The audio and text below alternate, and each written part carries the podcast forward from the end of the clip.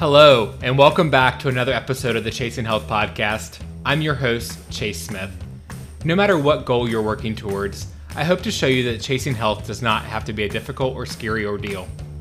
Join me and my guests as we talk about all things related to becoming the best version of yourself, whether that's through nutrition, fitness, mindset, or life topics in general, we've got you covered. All right, let's not waste any more time and dive right into the show. What's going on, guys? Welcome back to another episode of the Chasing Health Podcast. I have with me today a special guest, Mike Millner. I met Mike, well, I've been following his content for a while, even when I first started my own health and fitness journey before I even be, got into the nutrition coaching space myself. Um, and then ever since then, I you know got to meet him through a couple conferences I went through through Nutrition Coaching Institute. I know I've had other guests on here through NCI and such, and now he's one of my mentors for my business. And um, super great guy, nice to get to talk to, and I'm really glad to have you on the show today, Mike. Yeah, thanks, Chase. I appreciate you having me on. Of course. Before we dive in here, do you mind just giving a brief explanation and introduction of who you are? Yeah, so saying brief is always a challenge for me, yeah. but uh, I'll do my best. Uh, so I've been in the coaching space for, I guess, a little over 10 years now. Uh, started because of my own journey. Uh, I grew up an athlete and thought that I was in the clear when it came to my body and uh, not having issues with food. Uh, I I grew up in a family dynamic where dieting was the norm.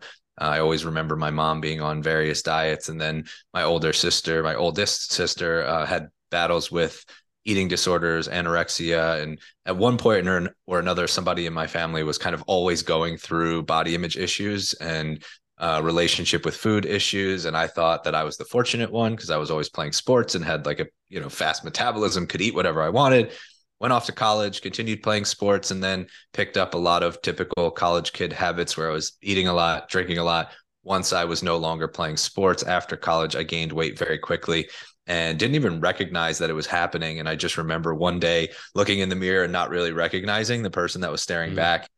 Uh, I don't know what the total. I I started trying to lose weight, and I was probably about a month into that process where I finally was brave enough to get on the scale uh, when I when I was on the scale, was like 250 pounds. I was previously like 170, 180. I'm guessing that I was probably close to 100 pounds overweight, 90 pounds overweight, something like that. And I just started doing things all the wrong ways, and uh, really, you know, fad diets, crash diets, very low calorie, doing hours of cardio, trying to hate myself lean, and that led me down the path of you know the the thing that I thought I was avoiding and that I thought that wasn't going to happen to me, it all came to fruition. Uh, you know, eating disorder issues, uh, body image issues, poor relationship with food, poor relationship with my body, poor relationship with exercise. It all manifested itself, and crawling out of that dark place was what led me to want to get into coaching. I started as a personal trainer, and I just found that as I was training people, I noticed that they were super consistent in showing up to the gym, but they weren't really changing. Their bodies weren't really changing. And it was always the conversation around nutrition. And I felt like it was just resonating with me so much because that was always my struggle. Even when I was a personal trainer, thinking that I had to look the part, I was still oftentimes starving myself or doing a fad diet. I kind of felt like a fraud and imposter because here I am trying to teach people how to move their body and live a healthy lifestyle. And yet I can't figure it out for myself uh, that was when I dove more into the nutrition side and just found that my passion was more in that area and tried to learn everything that I could about human metabolism and how the body works. And ultimately, that led me to becoming a nutrition coach for another company. Uh, kind of got into macro coaching and didn't really just didn't really align with what I thought was necessary to create true transformation like at its core when it comes to behavior change mindset change lifestyle change and so ultimately i left that company started my own business and now i've had my coaching company for just under five years uh, so i've been coaching for about 10 i've had my own business for about five Awesome. Thank you for sharing all that. And, and, I definitely want to dive more into the behavior changes, and things like that. But one of the things you talk a lot about, and you've kind of kind of talked about as well when you're telling your story, is this like notion that like you know the diets don't work and like the you know but uh, i think there's like that big like it's a very big like vague statement kind of like when we say like diets don't work because in all reality they they kind of do i mean like if, if, we're doing the right things and i know right you know it's kind of quote unquote because it's one of those things where again can mean mean many different things but when we say like diets don't work What's your take on like the average diet that most people think of when they think of dieting? Yeah, so I think it's a great point in like understanding the context. When when I say dieting, you know, the the standard definition is just the the food that we eat and the drinks that we drink. Exactly. Like that's, that's really what a diet is. So yeah. like when you say my diet doesn't work, it's like work for what? So understanding what we're talking about. I think that that word has been kind of demonized because mm-hmm. it is so closely associated with calorie restriction or eliminating food groups or doing a specific protocol. And it's funny because I, I posted a question box on my Instagram stories today that was just, what is the worst diet you've ever tried? Mm. A lot of people saying, you know, keto, Isagenix, Jenny Craig, Weight Watchers, the cabbage soup diet, a special K diet, like all these things that came up. And I think that that's what we associate with the word. When we hear diet, we think of a name mm-hmm. protocol. And I think also we have to clarify when we say doesn't work, there's a statistic that six out of every seven people who try to lose weight will successfully lose weight. So that in in an essence is is working Mm-hmm. But we also know that most of those people will gain the weight back. So when we say mm-hmm. diets don't work, oftentimes we're saying they don't work in sustaining those results. So you may have a temporary result, but are you able to sustain it? And I think that's where the name diets, the fad diets, the restrictive protocols fall flat. They can create a temporary result, but they're very ineffective for long term sustainable change.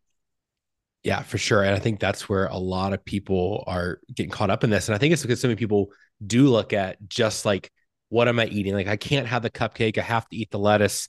You know, I, I, I have to do the cardio. I have to do this. I can't do this. Such black or white thinking. And we're just kind of like skipping over all what's, you know, really important, which is that behavior change and actually like getting at a deeper root cause. Like, why did, like, first, like, how did you even get to where you're at? You know, I know I talked to a lot of clients where it's like, you know, if they're 50, 100 pounds overweight, you know, it's not that it's just, you know, they ate a little too much and they didn't move enough. Like, yes, of course, that's eventually how it came to, but it's usually at a lot deeper level, like what history and, you know, things that they've gone through, past traumas or perceived traumas and things like that. So it's a lot of like that mindset piece that we have to work through. When it comes to behavior change, like what are some of the biggest like key things that you start looking at when you start working with someone to even start to look at what behaviors to change? Yeah, I think that is the underpinning of all success. If you have a plan, I don't care how great your plan is, if the behavior doesn't change, the results won't last. So you can check boxes, you can follow a plan, but if the underlying behaviors aren't changing to fit the lifestyle, the result that you want, it will not last. And same thing with identity and mindset. You have to kind of become that person. And I think that that was the biggest shift for me was I could do all of these protocols. I could follow all of these plans. You know, I I did some crazy diets, 1200 calorie meal plans. I've done, you know, programs where it was no real food, it was just liquid shakes, whatever. If if I feel if I'm motivated, I'm like I need to get this done, I will do it. But the underlying behaviors never changed and my identity didn't change in that process, so the results never lasted. So I had to become that person who stopped drinking like an asshole every single weekend. Mm-hmm. Like I couldn't have 12 beers on a Saturday consistently and have, you know, pizza and and you know whatever else, french fries and all the stuff that like those underlying behaviors were still there while I was following these other plans that temporarily eliminated those things. So mm-hmm. okay, I can put this on hold for now, but those behaviors were still in the background, ready to come back to the forefront immediately when the plan was what either got boring or it got too difficult or it was too restrictive and you just reach that breaking point and now all of those behaviors come back. So when we talk about behavior change it is actually starting with the identity and becoming that person who moves their body daily who chooses quality foods over processed foods most of the time who understands the importance of sleep who wants to have a healthy routine. Uh, so it's like in order to understand the the behaviors that need to change, we have to understand the identity and the mindset piece, and then we have to understand what your lifestyle looks like now, and what are the behaviors that the individual wants to change. Mm-hmm. I think that that's why you mentioned, you know, something about kind of the black and white thinking and like the labels and putting people in a box. It's like the the problem is that we ignore the individual desire. So mm-hmm. if somebody comes to me and they're like, "Look, I, you know, I recognize that I have this behavior that's probably not serving me, but I'm also not willing to change it. That level of self awareness is huge because, mm-hmm. of course, we can work with that. We have to understand what behaviors do you want to change? What behaviors do you currently have in your life that aren't serving you that you want to get rid of? What behaviors do you want to incorporate into your lifestyle uh, that you think will benefit you and why? You know, what do you believe if there's, you know, somebody says, I want to become somebody who just enjoys working out or maybe not not even necessarily enjoy it but i just know that it's good for me so i want to become that person who gets to the gym three days per week. Okay well let's let's dive into that a little bit deeper. Why? What, what does that mean to you? What would it look like and what would it do for you if you did become that person?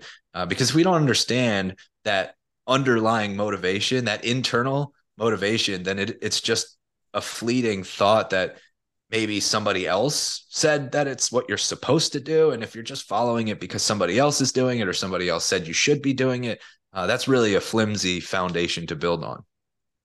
Yeah and one thing i want i want to kind of pick your brain on a little bit as well because i know there's probably some people thinking about this like all right so you know don't restrict the foods that we want to be able to have but also be the person that we want to be in the future which we you know they might you know just classify we'll just put in a big box term of healthy you know in the in the future whatever that goal may look like for somebody.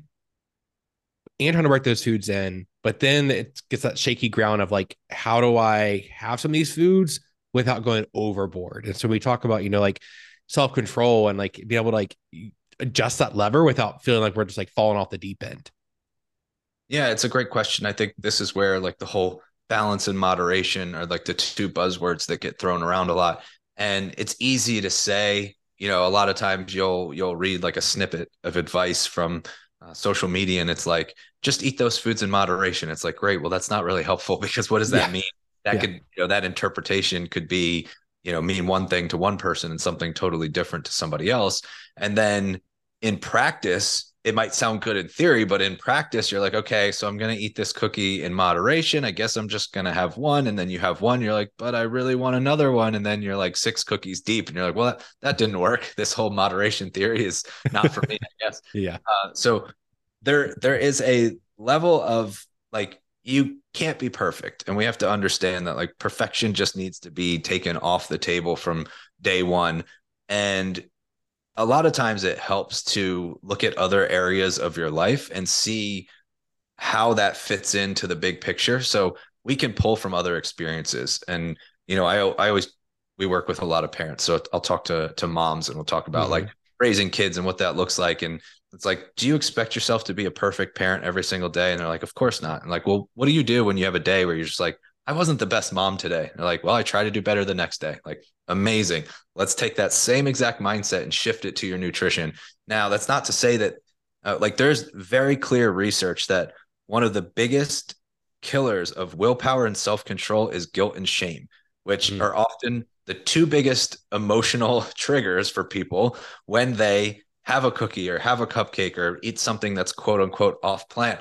So, what mm-hmm. happens is you eat that food, you feel guilty about it. And then because you feel guilty about it, you fill that emotional void with the thing that you just ate. Like, well, this feels, I feel guilty. I feel shame. I'm going to eat more. And, and this is not just specific to nutrition. There's research that shows the same thing with people trying to quit smoking. I'm trying to quit mm-hmm. smoking. I have a cigarette. Well, now I feel guilty because I had a cigarette. That feeling of guilt makes me really want to smoke another cigarette. So it kind of perpetuates itself. So I think the first thing is we have to we have to come from a place of self-compassion. That's the other side of research that we know about willpower and self-control is that coming from a place of compassion is way more likely to allow you to just have the one thing and move on. So you have the cookie because you are trying to practice balance and moderation and because you're like, "Hey, this is delicious and I want I don't want to get rid of cookies forever." Uh, so you you have the cookie, and instead of feeling guilty about it, you are compassionate towards yourself. Um, there was a really cool study that was done. That was kind of like an overeating study, and the one group was basically after they consumed, they had a, a bar, a bowl of candy, and they like were weighing the bowls so that way anytime somebody pulled a piece of candy out like the bowl would get lighter and they knew how much was being consumed and the one group was anytime they like pulled out a piece of candy, they were basically given a prompt that was like, you know, no, there's nothing wrong with having a piece of candy. Plenty of people enjoy candy and are still able to live a health. So it's like a very encouraging, self compassionate prompt. And the other group got none of that. And the group that did not get the self compassionate message overconsumed by, I think hmm. it was like 70% more. It was a wow. pretty staggering number and how much more they just kept, you know, eating to because they were like, well, I'm, I feel guilty and nobody's coming to save me. I'm just going to keep eating this candy because it's right here in front of me. Um, you know, we can get into a lot about like setting up your environment for success because that's another thing where willpower and self control it is a muscle and it does get drained. Um, it does you know anytime our brain uses energy and we often use willpower for things that we don't even think about like sometimes you're driving and somebody cuts you off and you have to use willpower to not curse them out and you know honk your horn and whatever else and you're using and like that drains that willpower battery mm-hmm. and then you mm-hmm. get home and you're like oh there's this you know box of cookies right in front of my face so there's ways to set up your environment where you're not constantly draining that willpower battery um, there's a whole bunch of research that's super interesting about willpower and self-control but the, the ultimate thing is that when we're trying to incorporate things in in moderation we have to come from a place of, of compassion and understanding uh, of what that's going to look like in the big picture, what we want it to look like in the big picture. And then we're just trying to take gradual steps to make that a reality. And it doesn't happen overnight. And just like parenting, you're going to have days where you're a shitty parent. It's okay. Um, you're mm-hmm. going to do better the next day. And if we just take that mindset, then ultimately we'll get there. Yeah, and I, I, actually I do want to like go a little bit deeper into that um self control and like the setting up your environment because I think that's one thing. You know, I I know I have like my take on it, and so I'm curious to hear yours as well. As far as like, I, I feel like at some level it is hard for some people to have certain foods in their house in the beginning, just because they they don't have any of that self control just yet. And so the beginning it might take a little bit more practice, and also maybe we don't keep you know the whole stash of all those foods in our house that normally trigger us for these kind of things. So what are your thoughts on like the phases of I guess like I guess we call it of getting from like not being you know if we're around it at all we're going to go head first into it to then eventually be able to be around it and feel comfortable with it. Yeah, so it's one of those things where there's there's a middle ground. It's kind of like the Goldilocks effect. And self-control and willpower is is a muscle. It has been proven that it is a muscle where it needs to be trained it mm-hmm. also needs quality nourishment. It also needs recovery. It also needs rest and sleep. Like it, it is basically a muscle. Like if you think of willpower, like you think of your biceps, like all of it starts to make sense. Um, mm. Just like you can overtrain, you can exert too much self control where it starts to manifest as chronic stress. Uh, so we don't want to completely ignore it. Like a lot of times you'll hear people say, well, the best way of of having self control is to not rely on it at all. But if it's like that's basically like you're not using your muscles at all and then they deteriorate, mm-hmm. that's not a good thing either. So there's actually value in trying to create habits just for the sake of building habits and, and doing things. Kind of like a, a silly example would be I'm going to try to, let's say every time you sit down, you like instinctually cross your legs and you're like you know what? I'm just going to try to break this habit just to train this willpower muscle and break something that i do uh, kind of subconsciously so this is one thing that i'm just going to work on randomly uh, i'm going to sit down and i'm going to notice oh you know what my my instincts were to immediately cross my legs but i'm just going to try to stop doing that um, similarly you can insert you know a quality habit like uh, you know, every time I wake up in the morning, I'm going to try to start my day with a glass of water. That's not something that I currently do, but I'm going to try to instant. So you're you're actually training that willpower muscle. Then there's also the the rest and recovery side of things, talking about like let's get some of these these triggers out of sight, out of mind, mm-hmm. where we're not draining and overtraining the muscle. Um, and that's where there's you know a study done about the candy bowl at work, and they had you know the the candy bowl was moved from like a desk top to a desk drawer. Like the distance between the two is like six inches. It's either sitting mm-hmm. on top of the desk or it's in the drawer of the desk, but out not, of sight, out of mind. Not being able to see it. Yep. The, the, the coworkers chose to eat the candy like it was a third of the time as when it was actually on the drawer. It didn't take any more energy or effort to open the drawer and grab some candy, but just because they didn't see it there all the time, um, they were less likely to consume it. They were using less willpower in the process. So that's where it is a balance. Like you do want to train that muscle. It is important to try to build habits. It's also in, important to try to break habits. There's actually three components of willpower that exist in three different areas of the prefrontal cortex. It's the I will, like I want to, I, I will do this thing. Um, I won't, which is I'm trying to break something that I'm currently doing. And then I want, which is like big, big goals, the big desire that I have. Maybe it's, you know, to lose 100 pounds or whatever your, your core desire is. So we have those three segments of willpower that all need to be trained but cannot be overtrained. Um, so that's where it's kind of like this this Goldilocks effect where we want to work on them, but we don't want to overtrain them. We don't want to overexert them. And it's also important to understand. Uh, I'm I'm a big big believer in self awareness and self monitoring. So notice without judgment when you're more likely to give in and what those feelings and thoughts are when that happens uh, when do you have more willpower? A lot of people find that, like, yeah, I can make these decisions really easily in the morning, but as the day goes on, I just have a harder time making quality decisions. Pay attention to those things, monitor those things. There's a lot of value in, in having awareness around those patterns and trends. So then we can plan accordingly based off of what you're observing in yourself. Kind of, kind of a very similar question, but also and this might be a more like a little complex question here, but um, something that kind of came to mind when you're talking about, you know, when we're like lacking that willpower, like trying to use it but not use use too much, or you know, eh, or maybe not using enough. At what point do we say that lacking willpower is in fact like maybe self sabotage creeping in as well, or, or do those like correlate with each other, or uh, do you kind of get the direction I'm going with this? I do. It's it's interesting. There's no matter what, we're always we have we have uh, you know there's kind of this this phrase that I always come back to where it's like we have one brain but two minds. And if you just think about how we evolved, there's this constant battle between the human like instinctual survival based you that just acts on impulse and it's like instant gratification survival like reproduce, save the species, like do whatever needs to be done to mm-hmm. not die. And then there's the like thriving version of you that's like, I have bigger goals and aspirations than just what I'm doing in the next 30 seconds. Like I have long term plans for myself. Mm-hmm. And there's this, it's there's like a conflict of interest. Like the one is the instant gratification mind, the other is the delayed gratification mind.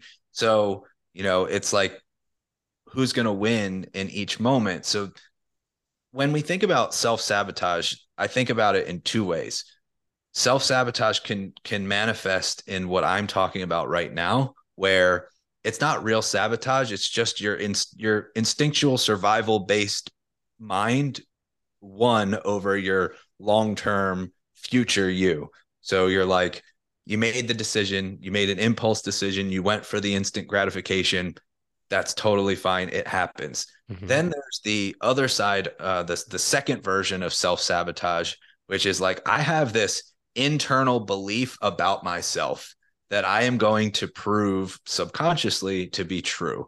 And that internal belief can be an identity issue that you started to inherit at a very young age. And you believe that I'm not worthy, I'm not good enough, I'm not lovable, I'm not able to succeed, right? You have this I am statement about yourself. And if you believe that to your core, and that is, you know, your internal operating system, you will subconsciously self sabotage to confirm that belief.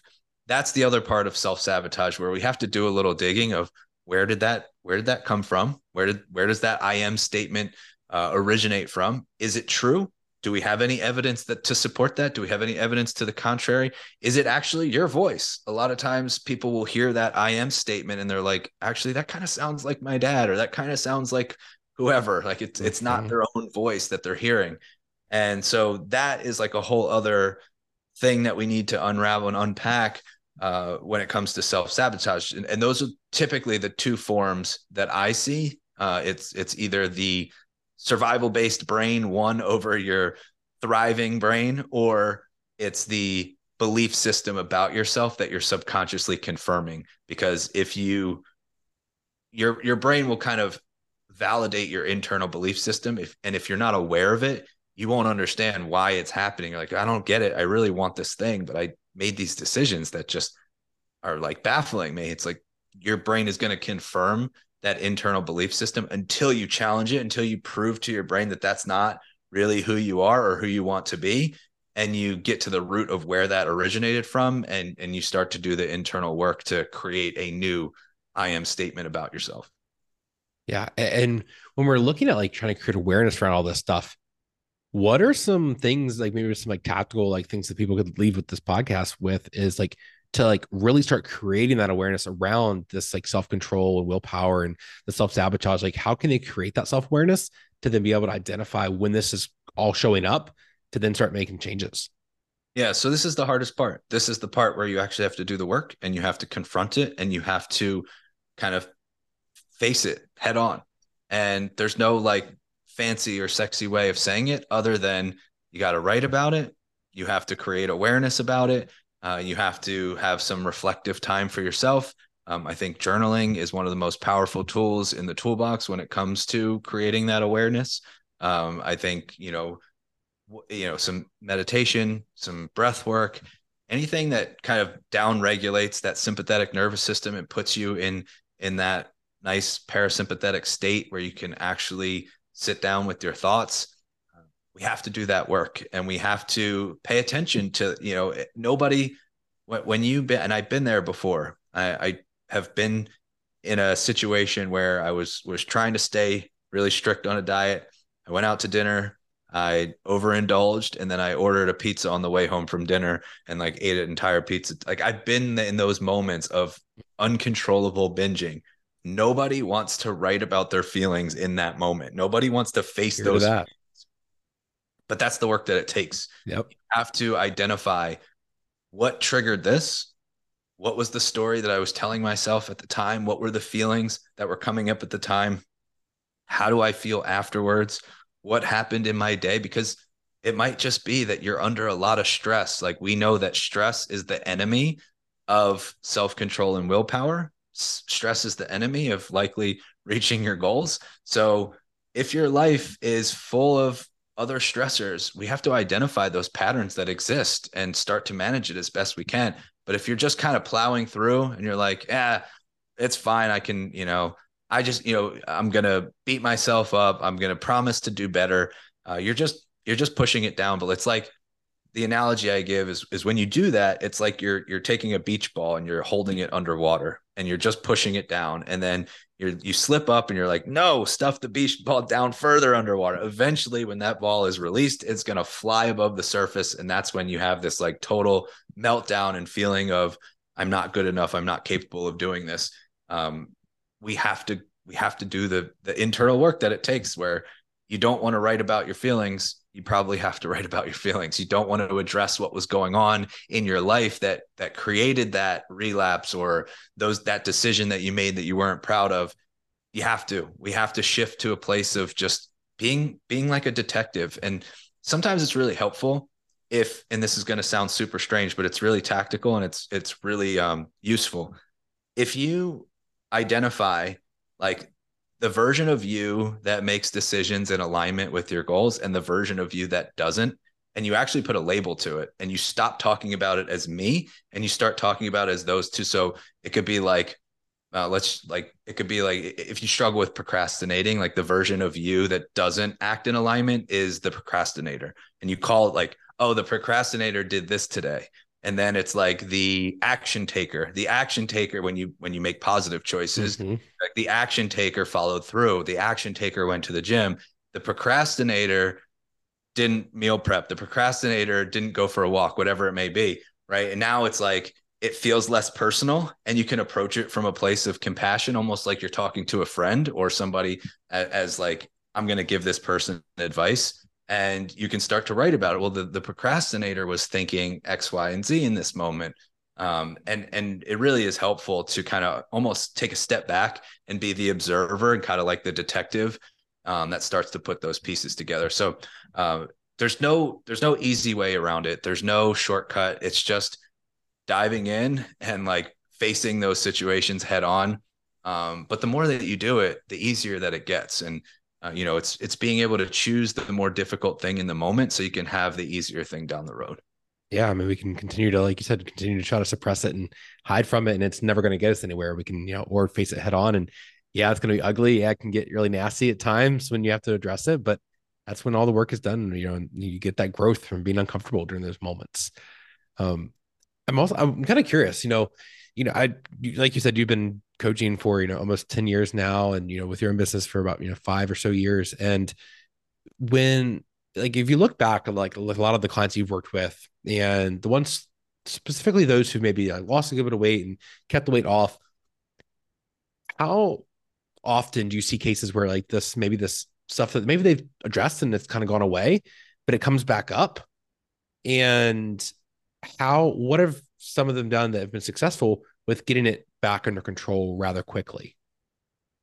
Yeah, so there's there's always going to be phases and seasons of life. And you know if we do our job we're we're prepared for that. And we know that you know things are going to be uncertain and unpredictable. And there's going to be phases where we're just trying to maintain we're trying to do our best. And there's going to be phases where we're a little bit more focused. Uh, and there and there's no right or wrong there. And i think always trying to approach it from that place of of self-compassion that's like one of the things ironically that i get a lot of pushback because people are so they're like well i don't want to let myself off the hook I, I should be harder on myself. I don't, I, you know, and it's like they're, mm-hmm. they, they become this like strict, almost like dictator to themselves. And it's like, well, how's that working out for you? Because, you know, we're, we're, we're, you're beating yourself up because you, you know, you backtracked a little bit or you had a really stressful period. You had, you know, we see it a lot with, uh, with trauma or, you know, some kind mm-hmm. of a life event that happens, the loss of a loved one. And it's like all of a sudden, all the all the behaviors all the habits that they built like they started to default to some different coping mechanisms because they never never had to experience something like this before and mm-hmm. it's kind of a new territory so it makes sense that your your impulse right survival based brain kicks in is like oh my mm-hmm. god we're we're at risk here like what we just need to right like store up fats and sugars because that's how we evolved like that's going to keep us alive. We need to do whatever we can to get out of this stressful situation. And a lot of those quality habits start to, to unravel. Um, so the first thing is, is coming back to the like self-compassion and understanding. Um, even if it's not triggered by some kind of a major life event, even if it's just like, you know what, I was doing all of these habits and I, they kind of just went away over time. It's like, great. Well, why do you think that happened? And like what would it mean to you? So we, we're kind of like just reconnecting that person to their ultimate core desire and and what that means to them.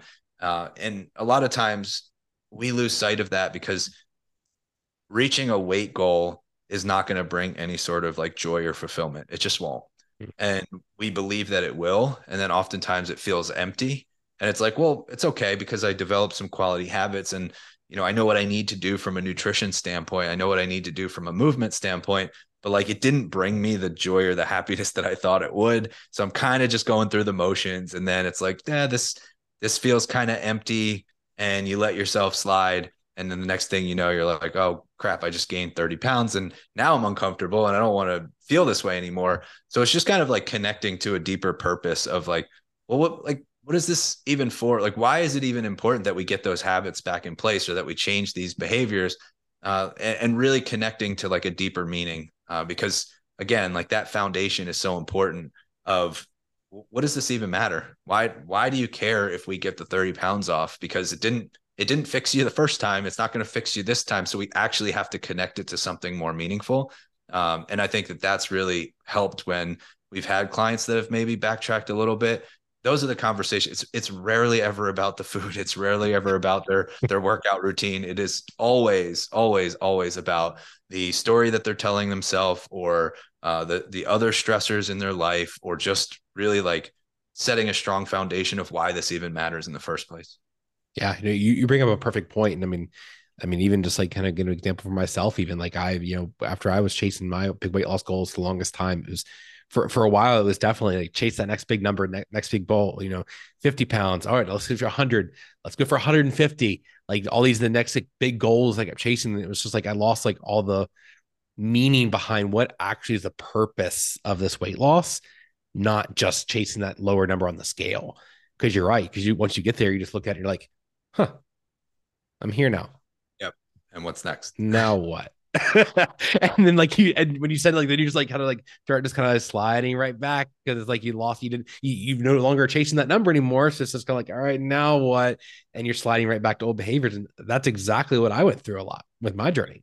Yeah. So the interesting thing about that is you know we have uh you know dopamine that's released in our brain that is is kind of like the the motivation center. It, it drives us to take action. And what a lot of people don't recognize about dopamine is it's not we think of it as like the pleasure center which it is to an extent but it's not the pleasure itself it's the promise of pleasure mm. and that's kind of the really messed up thing is it's anticipatory it's like um because there was all these messed up studies that they did back when it was like okay to torture humans and oh, animals oh and so they like took like these little electric pulses and and attached them to the dopamine center of the brain. First, they did it in rats, and then they actually did it in humans. And they would they would send this shock that would light up the, the dopamine centers of the brain.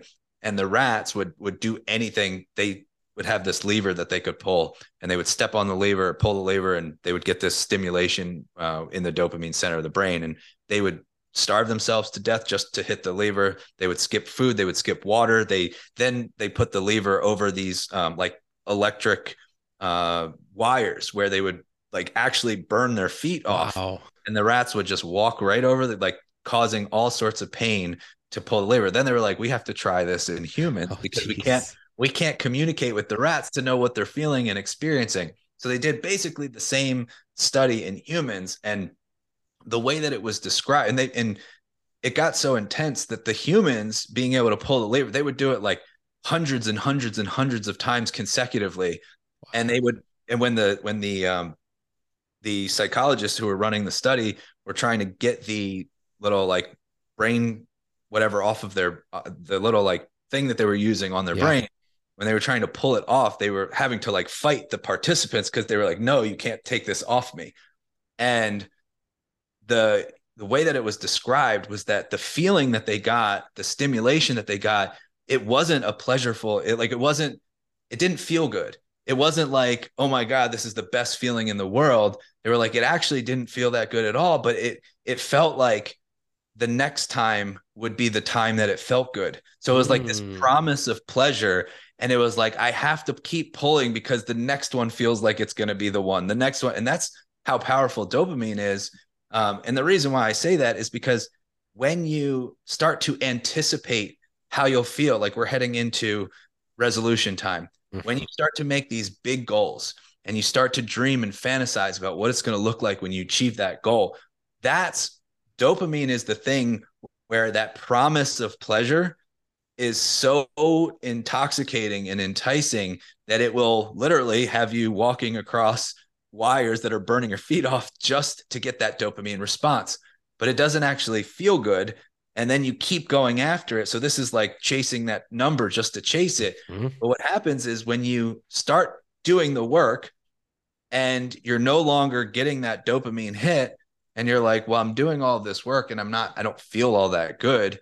A lot of times we send ourselves back to square one so we can start dreaming again about the big picture and having all of these goals that we're going to hit and how good it's going to feel. And we go right back into that dopamine cycle. Um, so we can actually sabotage ourselves from going back to the beginning of well now i have this mountain to climb. Now i'm getting this dopamine hit because it feels so good to dream about this this promise of pleasure that i'm going to receive. Um, we have to have awareness around how our brains work.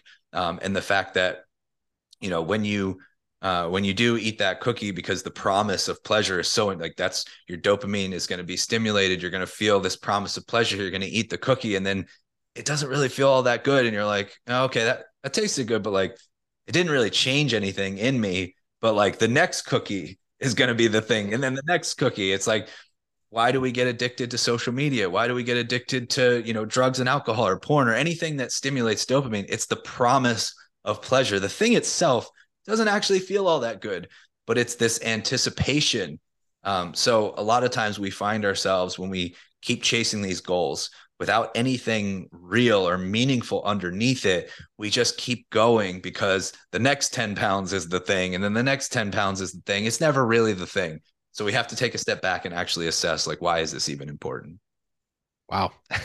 that, that's, hits home a lot. Like even just for myself, I you know, I've never I've never heard it described that way. Like how like it's like the the promise of you know pleasure like next is the next step and and even even down to like the eating like the cookies like you mentioned like even something as simple as that like yeah like i you know back in when i was really struggling and battling with binge eating and things like that you're exactly right it's always like in the moment yeah it's not that great but it's just like but that next bite's coming even better yeah and it's never there but that next bite that next bite that next bite until yeah. it's all gone. You're like, man, I still feel now I just feel like shit because I ate a whole bag of cookies. I mean, like that's the power of dopamine, and that we actually have feel good neurotransmitters like serotonin and, and oxytocin and GABA, and like those are the feel good neurotransmitters that are like, oh, I I'm actually content and happy. Like the dopamine is it's gonna get you to take action because it's like this. If you just think about it from an evolutionary standpoint, like if I know that food is scarce and energy is scarce and i need to find something that's high in fat or high in sugar or whatever it is that's going to keep me alive dopamine stimulates that go go get it. Like walk over the hot wires go go keep us alive do whatever you need to do but like it motivates you to take action. Unfortunately now in our environment we don't have to work that hard for it. Um, you know one of my favorite uh, podcasts to listen to is the huberman lab and uh, Andrew Huberman is is the host, and he's a brilliant neuroscientist. And he has a quote that I always always reference, and he said, uh, "Seeking dopamine without effort will destroy a person," and and it's really really profound because we evolved to to have to work for dope like in order to get that dopamine response it required effort like hunting for your food and even gathering your food or whatever it required like all the things that stimulated a, dop- a dopamine response required effort. And now I can literally pull out my phone and get a dopamine hit with zero effort. And then it's like the same thing. Like I got that like on my photo, mm-hmm. and then it's like, oh, that felt good, but I really didn't. Maybe the next one, maybe the next one. We just then you're like, if you've ever been in just kind of this this state where you close out of Instagram and then like two seconds later you're back scrolling, you're like, how did I get back here? I, don't, yep. I don't even remember opening the app again, and I'm like back on my I'm scrolling again. It doesn't make any sense. Like that's the power of dopamine, where it's like the the next one's going to be the one, but it will never be the one. Yeah, I love it. Thank you so much for bringing that down. That that was that was really helpful for me, and I know the listeners are probably also just as just as shocked as I am to like it all just it all connects, and it's just all it's it's really fascinating once you hear those kind of things. It's like that's exactly how I was feeling in that moment. So it, it brings that not valid validation isn't the word I'm looking for, but it just it, the understanding is now there of why that's working that way. Yeah, really interesting. Yeah. As long as we have awareness around it, like once you have awareness, then you can change it, and that's that's the ultimate objective. Like with with all of this, anytime you have a goal that you're trying to accomplish, anytime you have a change that you're trying to make in your life, or a big decision, or anything like that, it has to come from a place of awareness first, and and, and that's got to be the starting point for everybody. Awesome we'll kind of start like wrap up here. You know, I always towards the end of the show, I always, you know, this has been great. I know you give you already given a ton of tactical information, but I always love to kind of wrap up asking guests like, what are one to two tips for anyone who's looking to get started in their health journey? And you know, and again, perfect timing because we're getting ready to start in the new year's, and a lot of people are starting to get ready to take that big leap right now. And you know, I say big leap is how they're viewing it, but you know, again, probably should be a different perspective there. But what are one or two things that they should be really focusing on as they're getting started? Yeah, you mentioned it. One to two things. Um, start yeah, exactly. don't don't try to change everything. Like this is again where we talk about like overtraining your willpower muscle.